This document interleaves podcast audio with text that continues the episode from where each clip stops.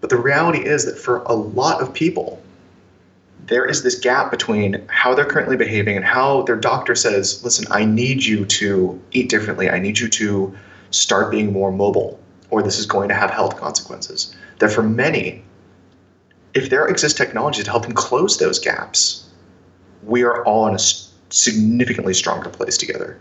So when I think about like the, the prospect of persuasive technology and how it's going to be this thing that saves us, that's what I think about. Hello and welcome to Digital Mindfulness. I'm your host, Lawrence Ampofo. Today we're here with the co founder of Dopamine Labs, Ramsey Brown. As a creative technologist, Ramsey is at the forefront of helping individuals and companies to both increase and reduce their app usage with pretty amazing results. You should listen to this show if you want to understand how addictive technologies shape our behavior how persuasive technologies can help us to become the best versions of ourselves, and why AI driven addictive technologies are an inevitable part of our digitized lives. But first of all, welcome to Digital Mindfulness. Over the past three years, we've brought you the best teachers and thought leaders to teach you how to be your best self in a digitally distracted world. If you're new to our show, then the best place to find out much more about us is to visit digitalmindfulness.net forward slash start, which has a collection of some required listening podcasts where we discuss everything from becoming more focused to habit building, cyberbullying, and much, much more. Okay, enjoy the show with Ramsey Brown. Hi, Ramsey. Welcome to Digital Mindfulness. Um, it's a real thrill to have you on the show today. And I'm really looking forward to learning about you and the work that you're doing at Dopamine Labs. So, welcome. Awesome. Thank you so much, Lawrence. I really appreciate you having me this morning. So, Ramsey, let's just start at the beginning. Wonder if you can introduce yourself to the audience, tell us a little bit about yourself, but more importantly, how did you come to founding Dopamine Labs and being interested in this area? Yeah, absolutely. So I'm Ramsey Brown. I'm a creative technologist, a neuroscientist, a computer programmer, an escaped circus bear, and an Oxford comma enthusiast. I had the pleasure of training at University of Southern California, where I did undergrad training in neuroscience, and I liked it so dang much that I stuck around for a PhD. So it was a fantastic program in neuroanatomy and computer programming where at the Brain Architecture Center at USC. I worked on pioneering a Google Maps for the brain. So instead of having a, a, piece of software like Google Maps that would tell me how do I drive between Los Angeles and San Francisco and show me the routes, my Google Maps for the brain instead would show you how to get between smell and memory or memory and reflexes and would show you the connections that researchers had found in the mammal connectome to be able to plot out those routes that information flows. And this would be a tool for scientists and educators and physicians to use to better understand brain architecture. So I really cut my teeth on what lives at this intersection of brains, minds, machine, and design. And I've been fascinated my whole life with how we understand humans as biological machines and how we understand intelligent machines as an extension of our own humanity. And so my work, both at, in the PhD program I was in and now at Dopamine Labs, has centered around building and answering interesting questions around those types of problems. Well, that's fascinating. So, Ramsey, tell us a little bit more about Dopamine Labs itself. What inspired you to work in this place and particularly start up this company? Yeah, so I met my co founder while we were in our PhD program together, an extremely intelligent young man who I knew I could work well with. And we recognized that technology was getting very hungry for very data driven and solid ways to understand what human behavior is made of and how to change it. So you had authors coming out like Nir Eyal, who you know wrote Hooked about how to build habit forming technology. And you had academics like BJ Fogg coming out and talking about captology and the idea that technology could be persuasive and designed towards persuasive ends. And we recognized that these guys had intellectual predecessors, uh, people like uh, B.F. Skinner, who pioneered behaviorism, uh, as the giants to stand on their shoulders of. But they weren't positioned to build technological products that would answer these types of questions. They were they were doing a lot of the interesting writings on the field and advising and consulting on the field. So it dawned on us that actually what my co-founder and I knew, this weird combination of habit forming systems in the brain and how to code and how to build scalable systems and how to work with artificial intelligence and how to design really empathetic human facing products made us realize that we could we could tackle that that we could build a machine that would persuade people to become different versions of themselves at scale. And this was the kind of thing that apps were really really hungry for. So that was the birth of what we've been working on for this persuasive ai system at dopamine labs and how it's taken us to today. It's interesting, Ramsey, that you mentioned that phrase about becoming the best version of yourself because it's something that we see that's replete in society. It's all over the place. If you go to the gym, you can be the best version of yourself. Um, even at work, you can take part in programs to be the best version of yourself. But it's very rare that you hear this related to technology and particularly persuasive technologies. Yeah, I really think so. I think it's very deeply ingrained right now in our cultural dialogue that you ought aspire to the capital G, capital L, good life.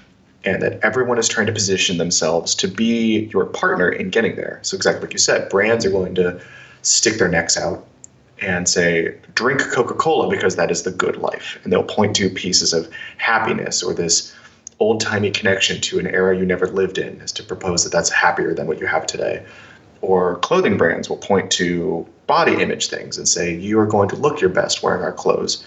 Um, because everyone's out to try to live that good life. There's no one i think who's sitting around very concertedly making an effort to say yes i see how this could go better but i'm strikingly content to not do anything to change it.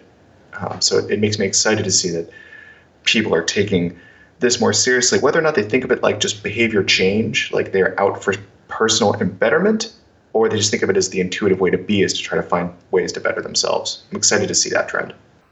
So, in the early days of digital mindfulness, we've been really fortunate to have enough to have some really great speakers on the on the show, such as BJ Fogg and Nir Eyal, the people that you've referenced. But I'm wondering if you can just tell the audience a little bit about how technology changes behavior. Yeah, absolutely. The most intuitive way to think about it is like this. You know, for 30 something years of personal computing, it's really been the story that humans are the ones programming the machines. So you know, I have a background in computer programming. I will sit down at my keyboard. I will type out some commands, half of them wrong on the first try, and then eventually I'll get this thing to run. I will have instructed the machine of how to be. It is now the case that that table has been turned. We are intentionally and deliberately building systems with increasing intelligence, automation, and sophistication that are explicitly designed for the shaping of humans. This is persuasive technology. This is at what is at its core with the idea that you can build a digital context that people will go spend time in. And by decisions you make as a developer about how you build that digital context, you can, if you know a little bit about how the mind and the brain work, over time modify how people are going to behave inside that digital context. You can shape the consequences of their actions. You can shape what triggers they're presented with to start behaviors. You can change routes of usage and user experience patterns that have more friction or less friction. Uh, some of these are described as the black patterns that you were describing or dark patterns that people talk about. Uh, some of these are just components of you know what Nir and, and our team has been calling behavioral design that we can think of these just like other types of design patterns in industrial design or architectural design but that is now the case that increasingly, and we see this more and more, especially in mobile devices, these tools are designed to intentionally turn you into someone else, and most frequently, just the kind of person who uses that particular tool more. So, Ramsey, would you say then that the motivation to start um, Dopamine Labs really came about from um, the theory that this was something you knew about, or was it more from experience? Was it from the sudden realization that you could feel your behavior being intentionally changed or shaped? Yeah, I, I, think we kind of went about it from first principles. So I remember, uh, you know, like, like, a lot of Americans, for the first week after January 1st, everybody goes and buys a gym membership or goes for runs or tries to do crunches for just about like four to five days until they realize that they have no habit built out of this. And it's just like, okay, back to being relatively sedentary. And I recall many years ago when we started working on the ideas that would lead up to Dopamine Labs, being out for a run around my mother's house down in Orange County and recognizing that there were all of these digital tools available to help me quantify my behavior, to help me track how long I was running or things like that. And they had really mediocre understandings of how to turn that into a game or make that like a playful context with the hope that somehow that would make me run more. Uh, but none of them had a really grounded neuroscience first perspective on how the brain actually does behavior change.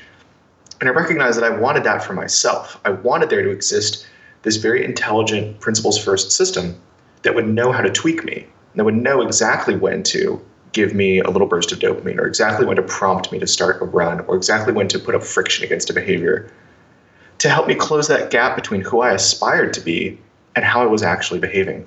So a lot of this really was a, oh my God, there's so much potential here for these types of technologies to improve things, to improve the human condition.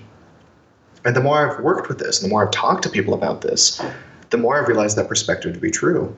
Uh, because 150 years ago, 100 years ago even, the turn of the 20th century, the leading causes of death, even in the industrial world, were predominantly infectious diseases and illnesses. It was flus, it was tuberculosis, um, it was fevers of all shades and colors. And it was only through a really rigorous technology of the body uh, of modern medicine, sanitation, sterilization of uh, our instruments and our food, pasteurization, that we were able to drastically improve the livelihoods, the lifespans, cut infant mortality rates over the course of even just a couple decades, drastically improved. Uh, but you look at what's going to kill us today in 2017 is boredom and cheeseburgers. That's what's going to kill us, even in the post industrial world and increasingly in the emerging world, too it will be type 2 diabetes, cardiovascular disease, stroke, obesity, and anxiety and stress related illnesses. These are things that have strong behavioral components. It is there will be people who who fall from type 1 diabetes, of course. There are people who will fall from accidents and from things that were outside of their control. And then all of these are travesties. But the reality is that for a lot of people, there is this gap between how they're currently behaving and how their doctor says, listen, I need you to eat differently. I need you to start being more mobile, or this is going to have health consequences. That for many, if there exists technology to help them close those gaps, we are all in a significantly stronger place together. So when I think about like the, the prospect of persuasive technology and how it's going to be this thing that saves us, that's what I think about. I think it's really amazing everything that you're speaking about, the ways that technologies can help to close the gap between who we desire to be and where we actually are right now as people. But um, I'm sure you also know about the massive argument now, the the kind of massive debate that's going on about the ways that technologies are being deliberately engineered to increase the time that we spend on them or to increase click rates, the way the rates that we click on certain things. And I'm wondering if you can just speak to that and um, tell us about how that actually happens, because obviously this is the flip side of um, persuasive technologies. Yeah, absolutely. So let's unpack some of this for the audience too. Uh, so, hi, audience. For those who don't know of me uh, and my company, like I said, Ramsey Brown, and I run Dopamine Labs in Venice, California. And we do two things we use artificial intelligence and neuroscience to make apps more addictive and help people break app addiction. So, we should probably unpack what we mean here by that. When we say make apps more addictive, if an app can figure out when to provide you a little moment of joy when you didn't see it coming, you will use that app more, period. It is a reflex that we've evolved. It is critical to vertebrate and mammal survival. It is an extremely ancient brain system that uh, casinos have figured out how to get right, that um, just for fun, casual games have figured out how to get right. And now we have taken what we knew about AI and neuroscience to build the system that will automatically figure out for everyone how to give them the little burst of dopamine they need to get them to come back longer, engage more. And narrowly, when we say engage more here, because it's such an industry jargon term, we really mean increase the frequency and intensity by which someone performs a behavior inside of a digital context. So come back and push the button more. That earns them a little little burst. Uh, and yeah, so that that holds potential to be both very good for people and very bad for people. So for us, thinking about like the consequences here and what's at stake when we talk about the distinction between habits and addictions, we tend to think about it like this. Now, fair caveat, it is hard to get 10 neuroscientists or physicians or psychologists or psychiatrists in a room and get all of them to agree on a single definition of addiction. Uh, it's one of these terms that we all can kind of we know it when we see it, but it's hard to nail down exactly what are the criteria, and it's kind of a moving target.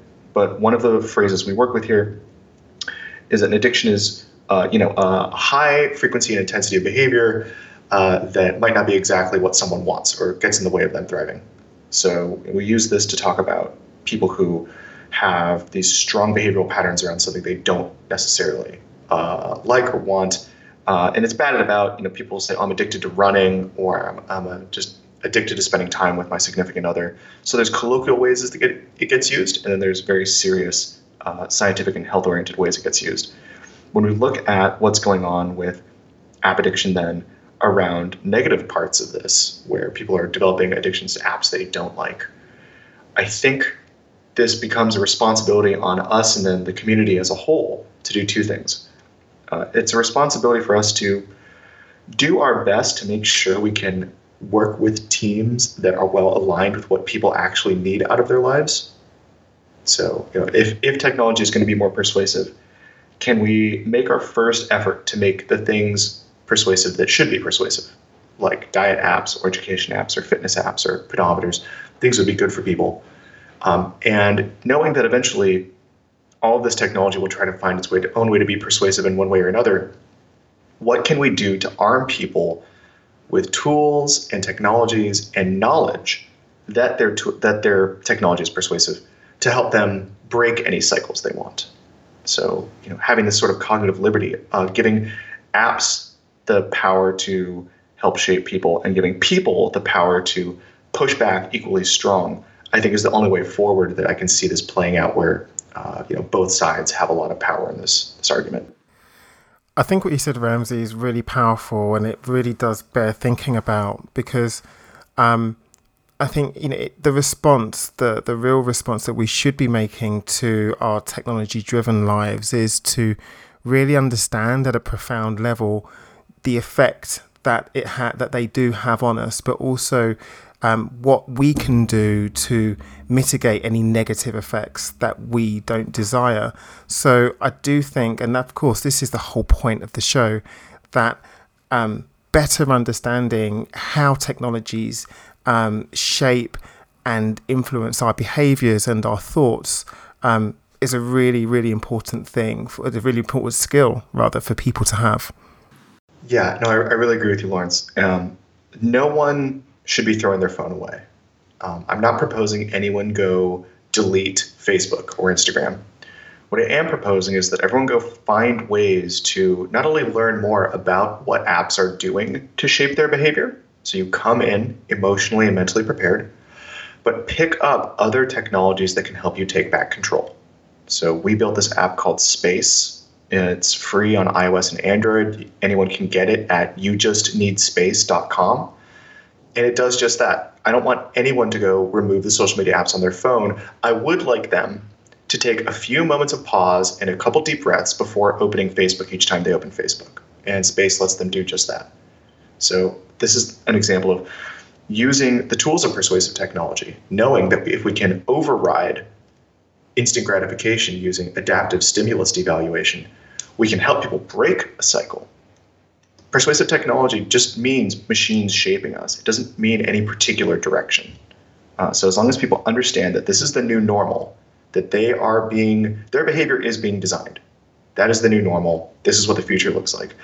Once we get comfortable with that, we understand that, you know, you can't imagine someone walking up to a pack of, of cigarettes not having at least an inkling that these are probably known to not be healthy for them. No one's going to approach smoking that way. In that same way, I think it's going to be all of our responsibilities, especially in the persuasive technology community and the behavioral design community, to raise awareness that these are the new table stakes of design. This is how this is working. This can be used for thriving. This can be used to extract uh, wellness from people and their livelihoods the decisions we make as designers about who we work with and how we use these will determine what the future is shaped like. And making sure the public has an up to date and accurate understanding of what's at stake here, I think is the way that we all get to do this a little more empathetically and a little more uh, in the light of day. Well, that's great. So, Ramsey, talk to us a little bit about the tools, if you would, that you've developed. How do the dopamine and space APIs work exactly? Yeah, Absolutely. So my big goal here was to find a way that I could use variable reinforcement. The idea that if you can make someone have that little moment of surprise and delight right after they complete a behavior, they're going to do that behavior more. How can I use AI to find out Lawrence's perfect schedule and rhythm and pattern of reinforcement over time versus mine versus my co-founders and find everyone's uniquely how could I build this machine that would learn to give you the delight you needed to help you achieve the kind of goals you had over time? So it turns out that was that was our, our end goal, and the Dopamine API is our way to to make that goal manifest. So any app can plug into it. It's right now we're getting it down to just one line of code, and then you can assign which actions and which bursts of dopamine you want to give later on a dashboard. Very easy to install, and our customers are now seeing a median improvement of behavior of 25%, which is a, a massive improvement compared to baseline. People performing the actions more, coming back longer, staying longer, uh, and being able to know that they're helping their users achieve their highest good in these types of behavior change platforms. So then, how does space work then exactly? Absolutely. Kind of the exact opposite. So instead of increasing the frequency of behavior, we're interested in decreasing the frequency of behavior. And it's fortunate, and this is why we liked coming from neuroscience to come into persuasive tech and why we think these things are working so well and makes us uniquely positioned is if you start with the first principles of how behavior works in the brain and you look at animal models and the history that got laid before us in the 60s, 70s, and 80s, there's a treasure trove of interesting insights there. So one that we found is if someone's been habituated to instant gratification, they have that little itch in their soul that says, I am hungry, angry, lonely, anxious, tired, full of ennui, some little blah moment, better open Snapchat. That negative internal trigger paired to the action of opening Snapchat, they're used to getting instant gratification and some variable reinforcement. Maybe there'll be something waiting for them. If you can make them wait just a few seconds between the action and the reinforcement, you not only introduce the small moment of mindfulness into the situation where maybe they get to contemplate, hey, maybe I don't actually need to look at Snapchat, I'm just kind of feeling a little anxious. Not only do you get that, which is, is a benefit in and of itself, but you actively disassociate at the neurological level the neural systems representing the action of open Snapchat from the trigger of I was a little itchy in my soul. You can dissociate the trigger and the action by delaying and increasing the delay around when they get the reinforcement. This is an insight that uh, came to my co-founder and his infinite wisdom, uh, and then we got that out to market, developed it. Funny enough, Apple actually banned us from the Apple App Store for a good couple months there. It's been a, a, an interesting conversation with them, but it originally started out that they said that any app that uh, discouraged people from using other apps or their phone was unacceptable for distribution on the App Store. Yeah, and uh, you know we kind of said, okay, if that's going to be your stance, fine. So we took it to Google immediately, and they let us into the Google Play Store. And uh, you know we pounded a, a, uh, big box of Red Bull, and I rebuilt the whole thing into a web app that could run in Safari browser in about 48 hours, and we got that out to market. It was a bit of a dead sprint in the middle of the night. And when we launched that, saw great adoption from the community. Uh, a couple things led to another, and we found ourselves then face to face with Anderson Cooper in our garage office here in Venice Beach uh, for an episode of 60 Minutes. And the morning after that 60 Minutes episode aired, so it aired on a Sunday night, and the morning after that Monday, I got a phone call from Apple saying, Oh, there appears to be some miscommunication. We didn't really mean to ban you. So if you, I learned if you if you want to get your app in the App Store, all it takes is Anderson Cooper. I'm really fascinated, Ramsey, by that initial conversation you had with them. Um, particularly the idea that you know anything that would encourage a little bit of space in between um, certain apps is kind of just you know the response to that is to ban you from the app store. Yeah, exactly. So the idea that someone uh, you know found a way to without really interfering with anyone's code or breaking any of the API rules about how apps can work. Someone found a way to get in between someone and their app addiction. Uh, I think, at least for the the development review rep that we talked to, that really rubbed her the wrong way, and so she had the authority to put the kibosh on the project. I've just opened the um, the Space app now online, and it's absolutely fascinating. I really, really love the idea behind it that there is this space between um, us seeing the app and then opening it up, physically opening it up. Um, and it's that space that can lead us to regulate not only our digital behaviors, but on a whole raft of psychological and physical behaviors. And it's by closing that space or minimizing that space between looking at our phones and immediately going into the app. That's the thing that really generates addictive behaviors. You know, it, it really is. So I don't think, uh, you know, when we think about the instant gratification piece of this, that is separate from people who are explicitly using behavioral design techniques to increase the frequency and intensity of behavior. That is obviously a behavioral design implementation. But even if we just look at the sheer physics here, the forces that are making a lot of technology more addictive, even without intentional design, are the same forces that are at play just in general technological progress as your phone is getting better each year, its processor is getting faster, it has more available RAM to pre cache some stuff, its Wi Fi chips are getting better, the bandwidth is getting better. Uh, inadvertently, just because of price performance doubling and the inexorable march of progress, the delay time between you starting a piece of software and you getting what you wanted has been going down over the years. If you can imagine, uh, it used to be the case in the 90s where I grew up. Um, my my family was in tech in the first dot com uh, time period, and so I, I grew up coding, and I was a kid who was always on the net back when it was dial up. I remember what it was like to use that. You turn on the computer, you came back 30 minutes later, and then you turned on AOL and you came back five minutes later, and then you were allowed to dial up and you came back 10 minutes later. And maybe like an hour after you initially thought, I should check my email, you got to check your email. Of course, I'm doing a slight exaggeration here, but the whole point is there was there was a lot of intrinsic delay in the system.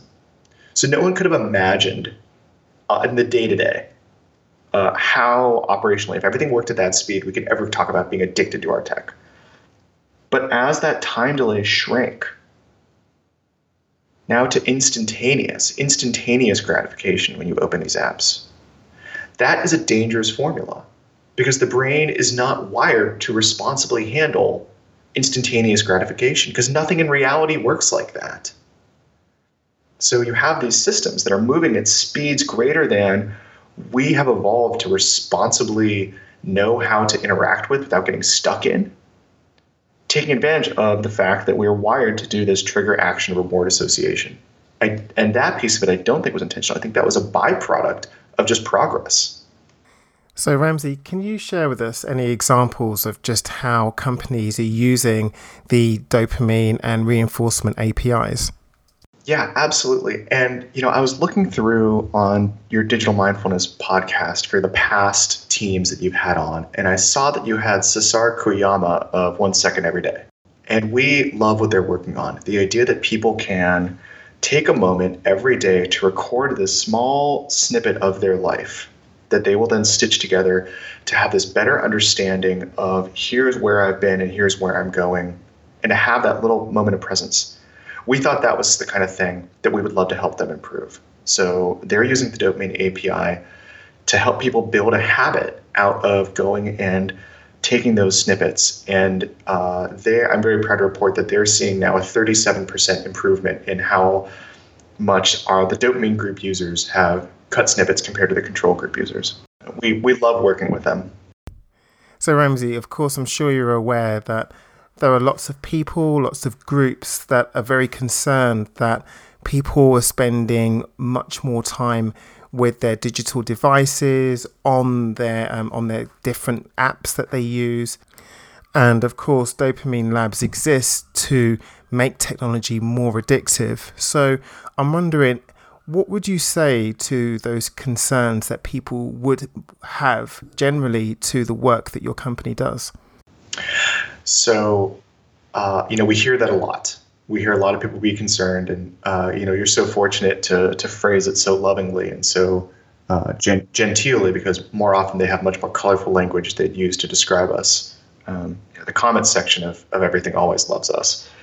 Uh, and I'd say there's there's a few things to consider here. The first of which is that uh, a company like this is inevitable. Someone is going to build this company that uses AI and these neuroscientific techniques to increase engagement. That's a, that's a given. That's table stakes.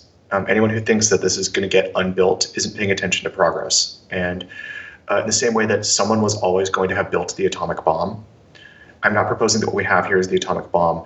Any piece of technology, any technique there that can exist will eventually have someone who manifests it and, and brings it into existence. That's just how technology works anyone who's uh, interested in diving more on this about what technology wants can go read What Technology Wants by Kevin Kelly. Um, I like The Technological Society by Jacques Ellul. There's a really good outline why all of this has happened, and it's mostly outside of what humans want. Technology wants more technology, and a technology of the human mind is a thing technology would crave. So we are building it. Anyone else who had our particular types of backgrounds at some point may have emerged and built it as well. The second thing I'd like to say is that we're proud to be building it because we think we've got a pretty good head on our shoulders in terms of the ethics at play here. We have lines in the sand of who we work with and who we don't. And it's occurred to us that the right answer here isn't uh, just increase engagement. Because to be fair, uh, every time you receive a push notification on your phone, that actually usually doesn't come from the app that sent it to you. It's usually mediated by a third party who you can go to their landing pages and all of their rhetoric is about increasing brand engagement or get another 10% out of your user base. And no one's flipping their minds looking at the people who are the mongers of push notifications as like, oh, wow, these guys are the devil. Um, but that's the exact same thing. It is just another behavior design approach to increase the amount of frequency and intensity that someone's going to behave. Uh, we just happen to be a little more honest about what's going on here listen, here's what Dopamine Labs is about. We're not going to try to pull the wool over your eyes on this. This only goes well when we can all be transparent. So we think we've got a good head on our shoulders about being pretty honest with people about what we're doing and why we're doing it. And we think we've shown good faith here by not just developing the Dopamine API, but by also developing space. Space is free. We didn't charge people. We charged it at the beginning just to do a pilot test, but you can go download space for free right now. And get yourself unplugged with the same level of sophisticated backend that we charge people for on the other side of the table to increase engagement. If that's not a show of good faith, I don't know what is. And I can't say that any other company that would have built this technology has done anything like this. So, as far as I'm concerned, we're coming out heads and shoulders above in terms of the ethics play here of being the good faith actor. And then finally, and very radically, I propose that we should want persuasive technology. As I said earlier, the things that are going to kill us this year overwhelmingly are not, fortunately, are not terrorism, um, are not going to be uh, all of these things that we maybe should be told to be afraid of. It's going to be a sedentary lifestyle and stress and a poor diet. And those are all things that we can have a small amount of control over or a large amount of control over. But we have more control over them than we do our genetics or the, the geopolitical climate. So to have a persuasive technology that helps people close that gap between who they want to be and who they are is a way that my team and I can help at scale a billion people lift themselves out of where they are now to get to where they want to be. And it, it democratizes better than almost anything. It, it goes across socioeconomic strata, it goes across uh, political lines, it goes across um, sex and gender lines. It goes across national lines. We've shown the system to be efficacious in the emerging world, uh, in the post industrial world.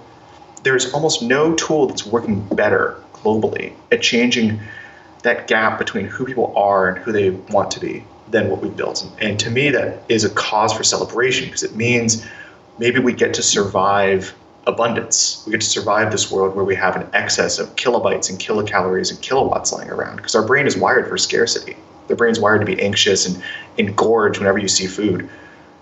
But that's not what we live in anymore. So we need a tool like this. Um, and I know it's new and I know it's different.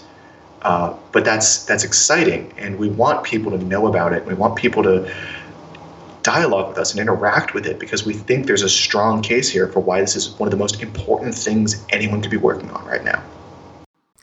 I wonder if you can share with us, Ramsay, some because of course you've got all of this data from people that are accessing the API, but if you can share some aggregate level behaviors, um, not in terms of the way that people are using the um, the dopamine labs, um, the dopamine API, but rather just in the ways that people's lives have been improved by using um, addictive technologies. Absolutely. So we've had the pleasure to work with some really fantastic teams over the past couple years globally to help improve the human condition. So we saw a 60% improvement in how often people walked after cardiovascular surgery working with a pedometer app out of Southern California. This is a, a fantastic gain because, uh, you know, that's the difference between uh, recovery and not recovery. Uh, we saw a 14% improvement in loan repayment behaviors in Kenya with a uh, financial well-being app that was giving microloans to to, uh, to people. Being able to pay back your loans earlier and, and more frequently and with more regularity, just by controlling when and how you gave them a small amount of text praise over their SMS devices, is a huge gain uh, we saw a 167% improvement in how often teens would be positive to one another and encouraging an, an anonymous uh, social sharing platform. So when we look across the board at, at who we've had the pleasure to work with and the kind of impacts this technology is able to leave, we see people adhering to their diet better, behaving in more financially responsible ways, being kinder and gentler one another to fight cyberbullying, uh, walking more, staying more active, recording their life, having these moments of mindfulness. To us, this is what a good future looks like. And we're very proud to be playing this kind of role in it. Fantastic. So, Ramsay, where can people find out more about you and Dopamine Labs and connect with you? Awesome. Yeah, they can get at us at usedopamine.com if they want to get in touch with me or if they want to find out how they can work with us if they're interested in getting that little moment of zen and a little bit of breathing room from the apps that they feel like they've lost control over, they can go visit youjustneedspace.com. It's available for free on iOS, on Android, and as a Chrome extension for the Chrome browser.